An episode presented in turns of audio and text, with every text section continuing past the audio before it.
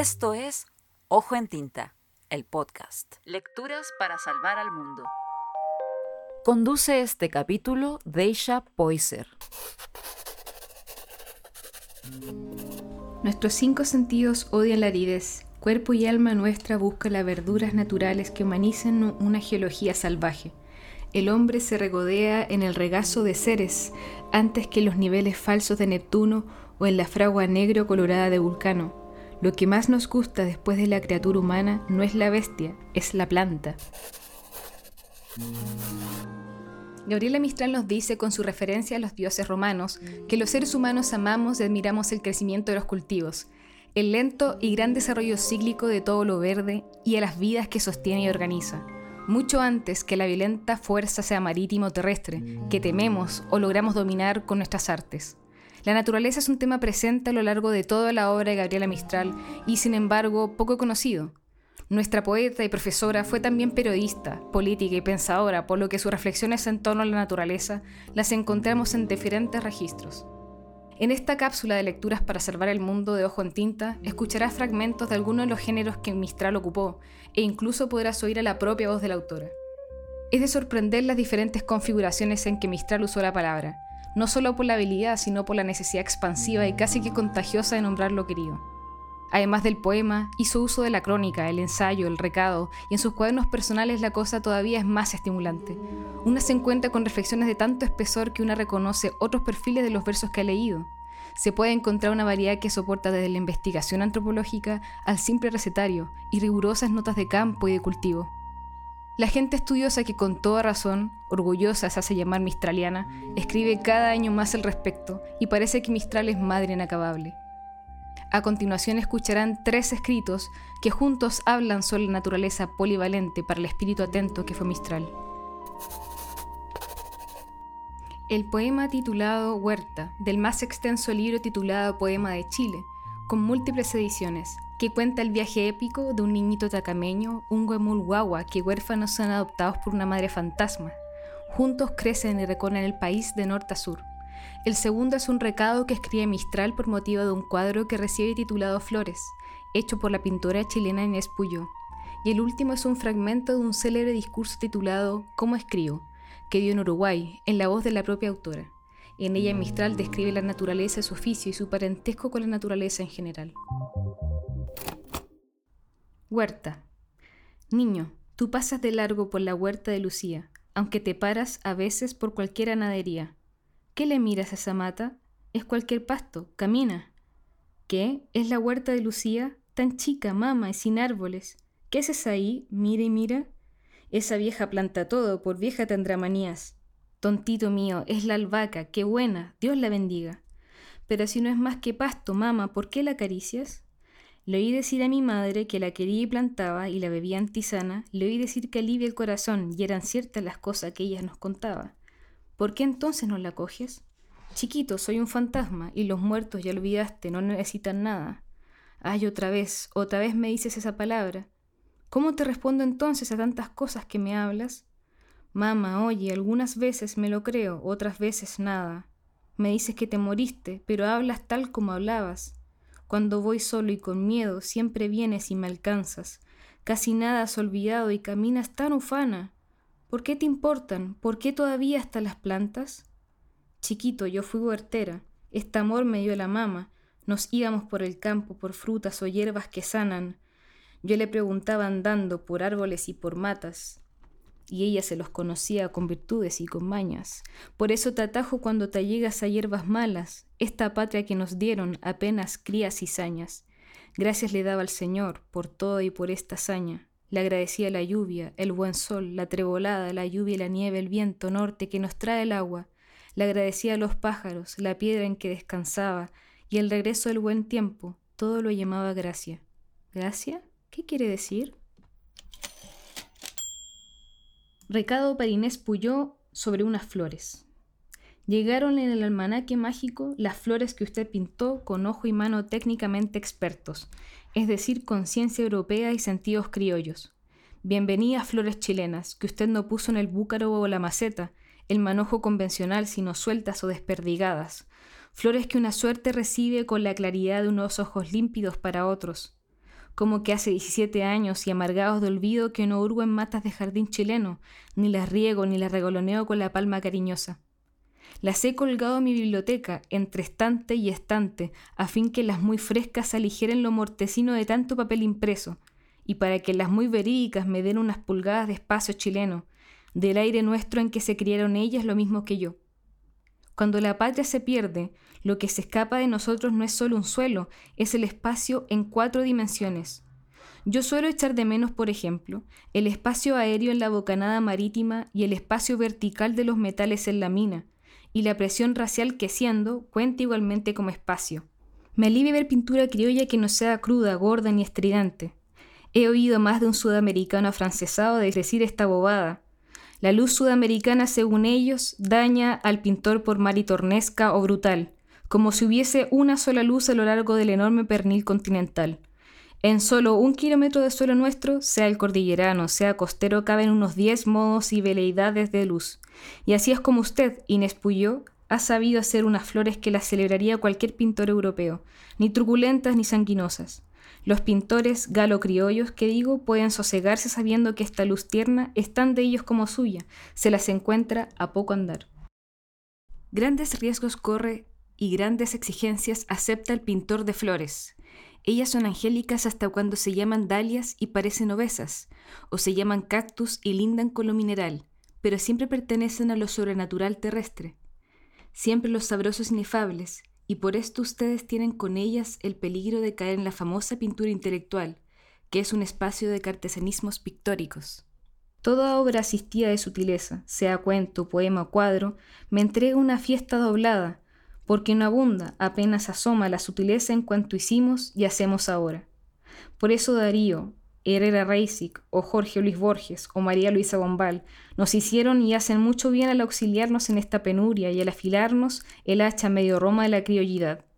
Su verde, que es el de la primera mañana en el mar, y el de ciertas tardes me place mucho, y otro tanto su rosa que nos allega a los organdíes playeros, y su blanco sin aridez, su amarillo que anda lejos del botoncito de oro y más que eso todavía me llena el gusto el vaho en que esas flores suyas están pasmadas, paradas, detenidas. Así reposan tal vez las mejores imágenes de nuestra alma. Así tenemos a los ausentes en el acuario de la memoria. Así viven en nosotros los muertos queridos, sin rigidez, con blandura, quietos pero tibios de sangre espiritual. La manera suya de posar las flores se asemeja al lindo desorden con que se posa la banda de pájaros, no están rígidas ni desmedajadas, sino la negligencia divina de las cosas naturales. Era natural que después del maravilloso viejo don Francisco González nos naciese una hijada de su pincel que recogiese su reino. Le agradezco la chilenidad particular que hay en su adopción de las flores en cuanto a musas. Grandes jardineras son las mujeres nuestras. Yo guardo de hecho adentro una serie de imágenes y anécdotas del mujerío elquino, que pone en su jardín y en su tendal de maceteros una pasión tan ciega como la del marido o del hijo. Las veo con sus cuellos cálidos salidos de un montón de calas, con sus brazos metidos entre los malvaviscos. Una planta rara, por afuerina las ensorbece más que un nombre linajudo. Cuetean la ciudad y las afueras detrás de un codo unos almácigos. Se tienen por honra lograr el crisantemo gigante y las azucenas en escuadrones cerrados. En la mujer chilena existe un substrato muy denso de poesía, fajas y fajas como en la geología, de una herencia poética que ella conserva, cuando el hombre ya lo dilapidó en glotonerías, ajetreos fenicios y otras carnalidades. Ojalá nuestro mujerío no descuaje sus raíces de este suelo maravilloso. Ojalá sea lúcida y entienda que esos materiales, un poco nocturnos sumergidos, serán mañana tesoros solares, vetas sin agotamiento, criaderos de aquella dicha que da la creación y solo ella. Oigo con cierta desconfianza el elogio de una pintura cuando me dicen que es muy femenina, porque con el epíteto quiere decirse flaqueza, tanteo y miseria. Pero al mirar sus flores, el adjetivo desprestigiado me vino a la boca en su sentido más legítimo. Sus flores son femeninas, de una feminidad a la vez esencial y ligera como la mujer, sus flores. Inés de Puyó escuchan más que hablan, sugieren más que dicen e inspiran más que sugieren. Guarde usted el angelismo de pupila y de mano, célelos usted según grabador cuida de su pulgar y su índice, y el violinista de catedral huye de los alcoholes por cuido de su pulso. Usted sabe bien lo que subentiendo en esto de los alcoholes. Se me ocurre que su género obligue a mayor vigilancia que los otros y que tenga el tino de un obrero de cristales. La flor nace ajada o se abre estropeada en el cuadro del pintor cuyas potencias se marchitan antes de la madurez.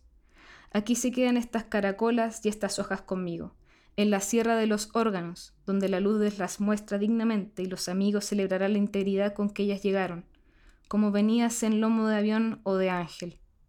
Postdata. Escrita esta croniquilla me llega la noticia de que de Quinies Puyó ha recibido por sus flores un premio de categoría en Estados Unidos.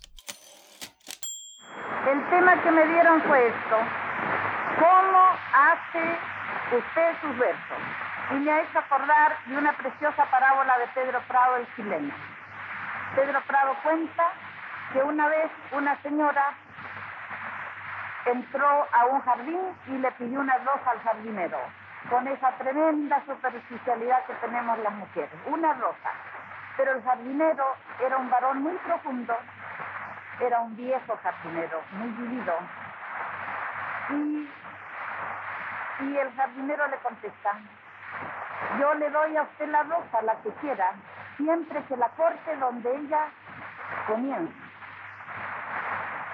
Entonces la señora se va derecho a cortar allá a medio tallo por ahí. Y le dice el jardinero, no, la rosa no comienza ahí. ¿Usted cree que la rosa va a comenzar casi en el eh, pedúnculo? Ah, dice la señora. Y entonces va con la tijera más abajo. Ah, no, le dice que usted se equivoca. Usted cree que, que ahí comienza esa cosa florida que hay arriba. ¿Y, ¿Y con qué savia se alimentaría? Ah, dice la señora, y va a cortar sobre el suelo. Ah, no, le dice el jardinero. ¿Usted cree que, es ahí precisamente donde eso comienza? Y la raíz. Ah, dice ella, entonces la voy a arrancar. Y, le dice al jardinero, ¿y usted cree que comienza en las raíces? ¿Y de dónde le vendría todo lo que tiene? La señora se queda muy perpleja y no la cortó. El poema tampoco sabemos dónde comienza. Comienza en el momento en que se hace. Ah, no. Comienza en el momento en que nos cae esa especie de puntada de la emoción, esa, esa lanzada de la emoción. Porque cuando la, lanzada nos trabaja, ya venía de tan tarde el, el, el hacerse la carne tierna para la lanzada habría que remontar a todo lo que nos ha ido trabajando el corazón para esa calidad de la carne que le damos a la cuchillada. Es decir, habría que comenzar en la infancia donde todo comienza. Pero cuando nacemos ya traemos tanto capital viejo y, deuda grande. Habría que comenzar con, toda la muchedumbre de nuestros antepasados. Menudo trabajo contar cómo se hacen los versos.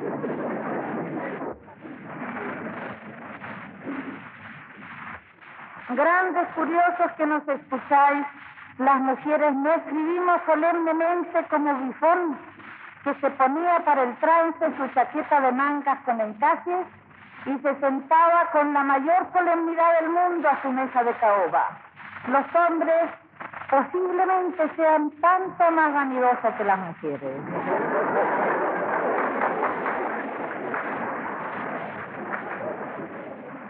Yo escribo sobre mis rodillas, en una tablita con que viajo siempre, y la mesa escritorio nunca me sirvió para nada, ni en Chile, ni en París, ni en Lisboa. Escribo de mañana o de noche y la tarde no me ha dado nunca inspiración sin que yo entienda la causa de su esterilidad o de su mala gana respecto de mí. Creo no haber hecho jamás un verso en cuarto cerrado, ni en cuarto cuya ventana diese a un horrible muro de casa urbana. Siempre me afirmo en un pedazo de cielo que Chile me dio azul y que Europa me da borroneado. Mejor se ponen mis humores si yo afirmo mis ojos viejos en una masa de árboles tiernos. Mientras yo fui criatura estable en mi raza y mi país, escribí lo que veía o tenía muy inmediato. Escribí como quien dice sobre la carne caliente del tema. Desde que soy criatura vagabunda, desterrada voluntaria, parece que no escriba sino en el medio de un vaho de fantasmas. Todo el mundo, el aire, el cielo y la tierra se me han vuelto pura saudade. La tierra de América y la gente mía, viva o muerta, se me han vuelto un cortejo melancólico pero muy fiel, que más que envolverme me forra y me oprime, y rara vez me deja ver realmente el paisaje y la gente extranjera. Escribo sin prisa generalmente y otras veces con una rapidez vertical de rodado de piedras en la cordillera. Me irrita en todo caso detenerme y tengo siempre al lado cuatro o seis lápices con punta porque soy bastante perezosa y tengo el hábito de galón de que me den todo hecho excepto los versos.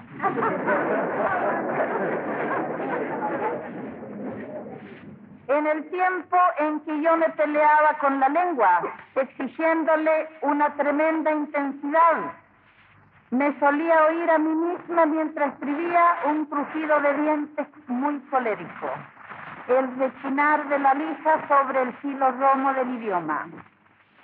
Ahora ya no me peleo con las palabras, sino con otra cosa. He cobrado el disgusto y el desapego de mis poesías cuyo tono no es el mío, por ser demasiado enfático.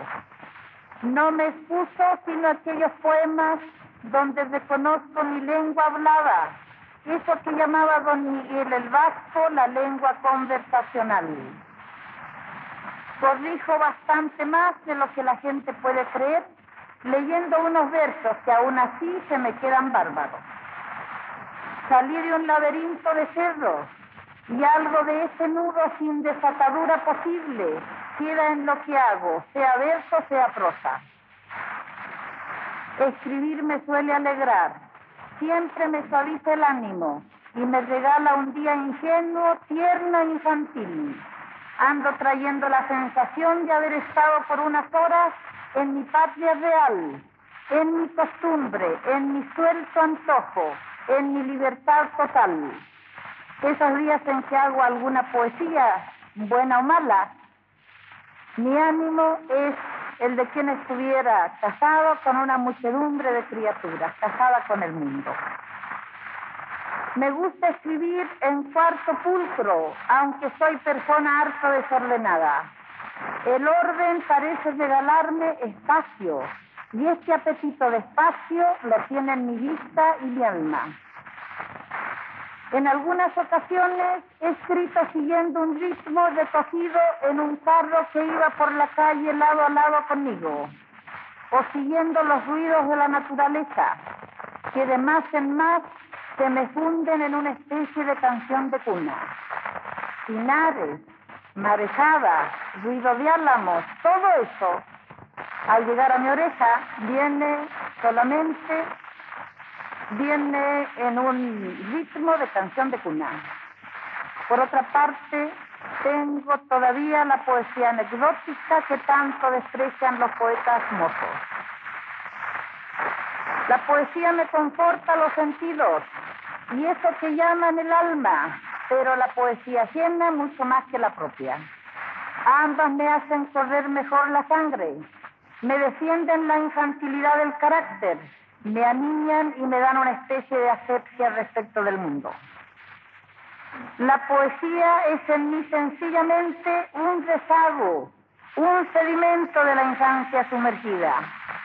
Aunque resulte amarga y dura, la poesía que hago me lava de los polvos del mundo y hasta de no sé qué vileza esencial, parecida a lo que llamamos el pecado original, que llevo conmigo y que llevo con aflicción.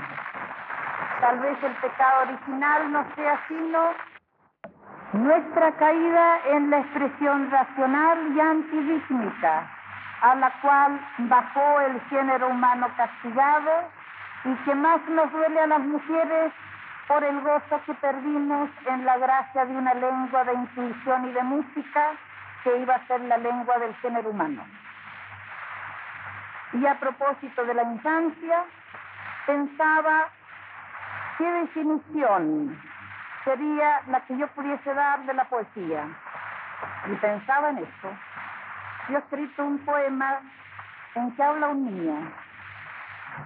El niño habla de una cantidad de bultos que ve falsos, que ve con su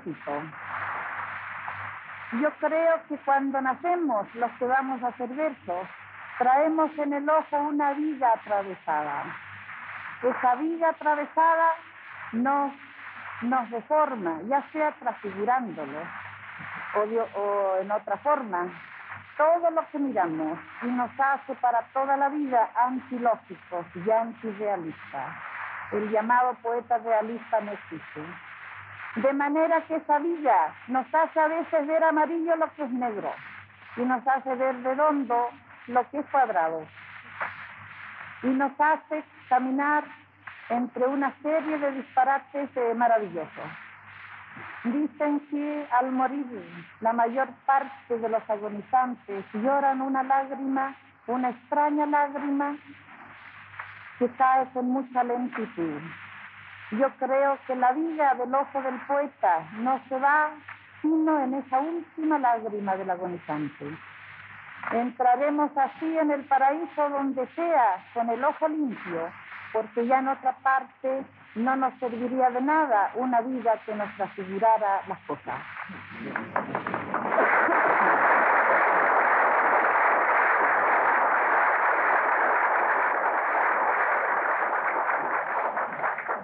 Voy a decirles esa pequeña poesía que habla de la vida en el ojito del niño. Se llama La Pajita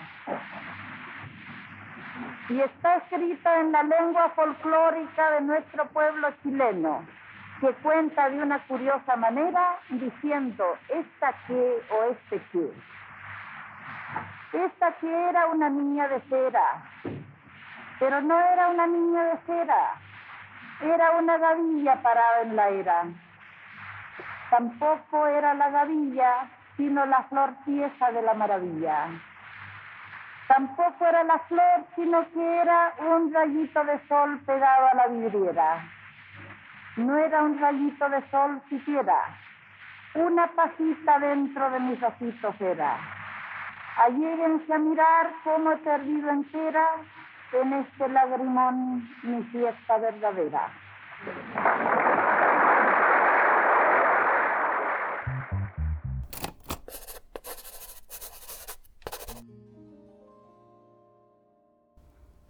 El poema Huerta lo leímos de la edición del libro El Poema de Chile del año 2010, hecha por el investigador Diego del Pozo y publicada por la Pollera del año 2015. Recado para Inés Puyó sobre unas flores lo tomamos del libro Textos sobre Naturaleza, que consiste en una selección hecha por la investigadora Gladys González y publicado por Ediciones Libros del Cardo del año 2022. Finalmente, el registro sonoro del discurso, como escribo, dado en Uruguay por Gabriela Mistral en 1938, junto a dos otras destacadas poetas de su generación, fue obtenido del Archivo de la Palabra de la Biblioteca Nacional Digital. Hasta pronto.